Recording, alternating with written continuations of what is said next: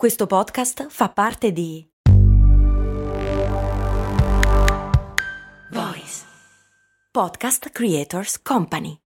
Hiring for your small business? If you're not looking for professionals on LinkedIn, you're looking in the wrong place. That's like looking for your car keys in a fish tank. LinkedIn helps you hire professionals you can't find anywhere else, even those who aren't actively searching for a new job but might be open to the perfect role. In a given month, over 70% of LinkedIn users don't even visit other leading job sites. So start looking in the right place. With LinkedIn, you can hire professionals like a professional. Post your free job on linkedin.com slash people today. Questa settimana vi racconto la storia di un amore di decine di migliaia di anni fa, ma che ha lasciato tracce dentro ognuno di noi. Questa è Discoscienza e io sono Andrea Bellati. Cerco le notizie più curiose e interessanti sulle principali riviste scientifiche del mondo e poi le faccio girare qui, sul piatto, ogni settimana.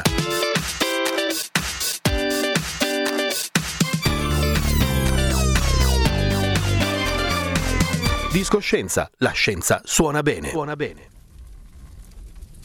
Il fuoco crepita sul pavimento della grotta. Un pezzo di carne sfrigola infilzato su uno spiedo di legno. Profumo di griglia, giochi di luce proiettano le ombre di un uomo e di una donna sulle pareti di roccia.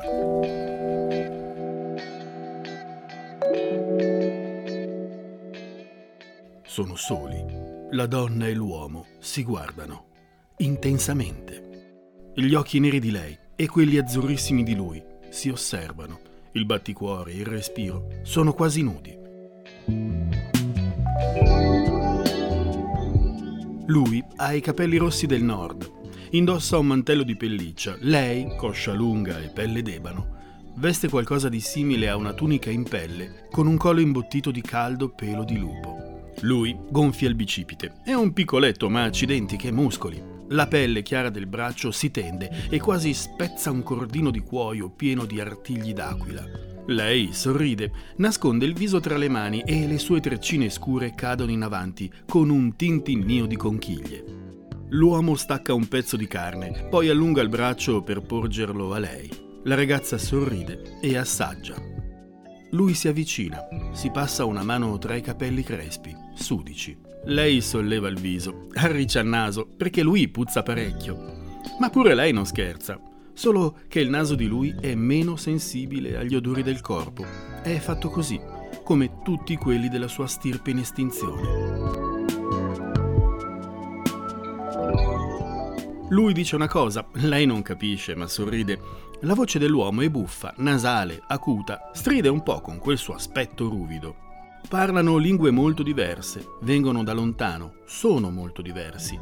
Cioè diversi che di più non si può appartengono a due specie diverse. Lui è un Neanderthal, lei una Sapiens, una di noi. Ma tra i due, quella sera, succede qualcosa di speciale. 40.000 anni più tardi, in una grotta della Romania, in una zona impervia dei Carpazi, i paleontologi scoprono un mucchio di ossa di animali e tra queste anche resti umani.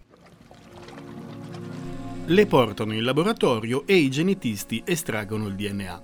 Lo analizzano e, sorpresa, le ossa appartengono a un uomo con un genoma misto, un po' sapiens e un po' neanderthal. Il tizio poteva essere un discendente di quella coppia e di quella notte romantica intorno al focolare. Non sappiamo quanto fossero frequenti i rapporti tra umani moderni, cioè noi, e i neandertaliani.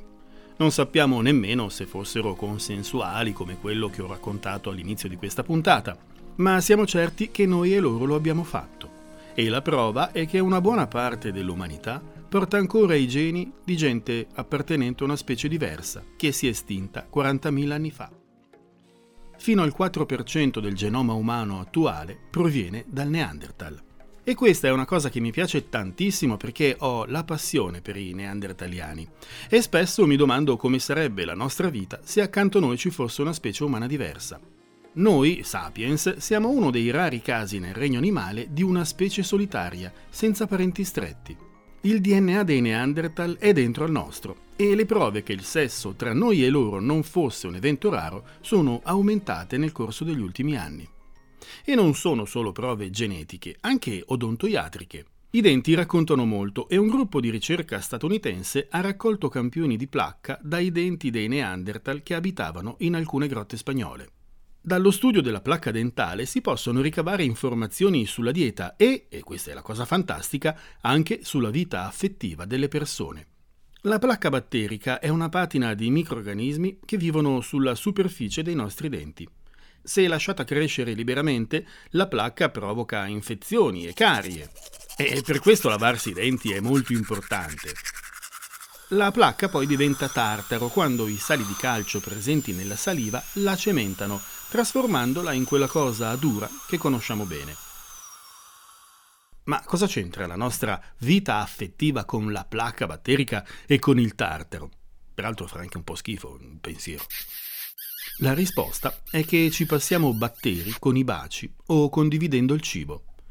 Le coppie che si baciano di frequente hanno placche batteriche simili e con un bacio di 10 secondi ci scambiamo più di 80 milioni di batteri. La placca dentale conta una comunità di oltre 750 specie di batteri. Tra questi c'è anche il Metanobrevibacter oralis, un microorganismo che accompagna l'umanità da centinaia di migliaia di anni. Infatti, i ricercatori hanno trovato tracce di Metanobrevibacter oralis nel tartaro dei neandertaliani. Noi e i Neanderthal abbiamo una placca batterica simile e questo significa che probabilmente ci baciavamo e talvolta mangiavamo insieme. Anche la trasmissione di alcune malattie è testimone dell'amore tra noi e loro. Uno studio ha scoperto che molto probabilmente il papillomavirus era tipico dei Neanderthal e poi è passato agli umani moderni con il sesso. E noi, a nostra volta, abbiamo trasmesso ai Neanderthal il virus dell'herpes genitale. Insomma, un po' per uno non fa male a nessuno. Il fatto che umani antichi e neandertaliani si siano incrociati è ormai assodato. Ma era più frequente l'amore tra donna di Neanderthal e uomo sapiens o viceversa? Secondo alcune ricerche, la scena d'amore descritta all'inizio va ribaltata. Il Neanderthal è una rossa in pelliccia, mentre il Sapiens è un uomo con la pelle scura. Come facciamo a saperlo? Con l'analisi dettagliata del cromosoma Y che determina il sesso maschile e che quindi appartiene soltanto ai maschi. Un altro studio molto importante è stato condotto da Svante Pebo e ha preso in esame il DNA mitocondriale, ovvero quel tratto di materiale genetico che si trasmette solo dalla madre alla prole, sia alle figlie sia ai figli. Piccola parentesi, lo scienziato svedese Svante Pebo ha fondato la paleogenetica, cioè lo studio del DNA del passato.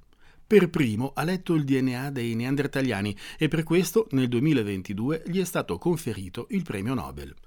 Il DNA mitocondriale dei Neanderthal indica che queste persone vivevano in comunità piuttosto piccole, con una struttura patrilocale. Significa, in pratica, che i maschi restavano a vivere nelle comunità in cui erano nati, mentre le femmine lasciavano la famiglia per unirsi alla comunità del compagno. In questi scambi dove le donne se ne andavano e i maschi restavano con mamma, le donne di Neanderthal portavano con sé anche nuove abitudini, informazioni e cultura. Un mondo preistorico animato dalle donne.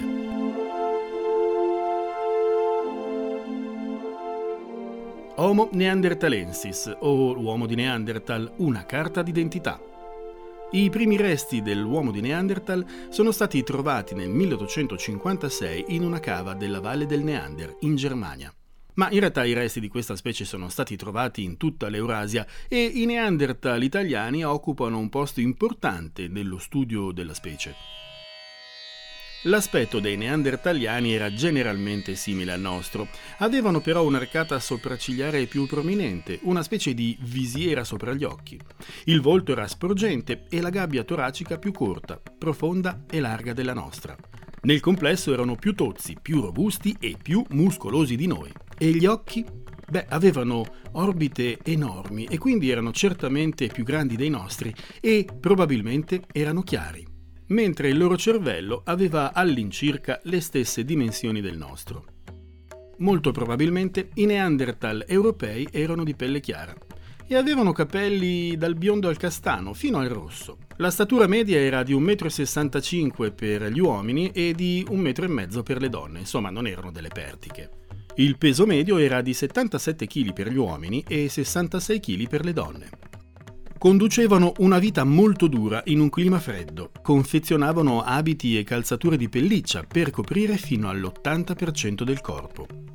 Erano abilissimi cacciatori, attaccavano anche animali di grandi dimensioni, come il mammut o il rinoceronte lanoso. Nella dieta del Neanderthal c'erano anche i vegetali e ogni tanto c'erano i Neanderthal stessi. Eh sì, perché su alcune ossa sono stati trovati degli evidenti segni di macellazione. Insomma, cannibali sì, ma non sempre. Alcuni siti archeologici hanno restituito artigli d'aquila decorati e altri oggetti che si pensa siano stati utilizzati nei rituali di sepoltura. Segni quindi di un pensiero avanzato e dell'esistenza di tradizioni. E poi sapevano disegnare. Nel 2018 sono state trovate pitture rupestri risalenti a 65.000 anni fa, certamente opera delle donne e degli uomini di Neanderthal. E poi cos'è successo? Perché i Neanderthal si sono estinti 40.000 anni fa? Ci sono molte ipotesi. La prima, la competizione con l'Homo sapiens per cibo e ripari, insomma è colpa nostra. Un po' li abbiamo amati, ma poi li abbiamo eliminati. Seconda ipotesi, la guerra. Forse gli Homo sapiens avevano armi migliori e hanno semplicemente battuto i Neanderthal. Ancora colpa nostra. Terza ipotesi, il cambiamento climatico. Un'ondata di freddo durata secoli li ha sterminati. Beh, stavolta non è colpa nostra. Quarta ipotesi, nuova di pacca. 40.000 anni fa il campo magnetico terrestre subì un improvviso crollo, con il conseguente aumento delle radiazioni ultraviolette provenienti dal Sole. I neandertaliani, pelle chiara, più vulnerabili dai sapiens che arrivavano dall'Africa e avevano la pelle scura, non sopravvissero a quell'eccesso di radiazioni. Quale di queste ipotesi è reale? Forse tutte, forse nessuna. Certo che con la scomparsa del Neanderthal siamo rimasti davvero soli in questo mondo Eppure, ironia della sorte, dato che oggi siamo 8 miliardi di persone e dato che gran parte di noi porta un pochino dei geni di Neanderthal dentro le cellule, non c'è mai stato così tanto DNA neandertaliano sulla Terra come oggi.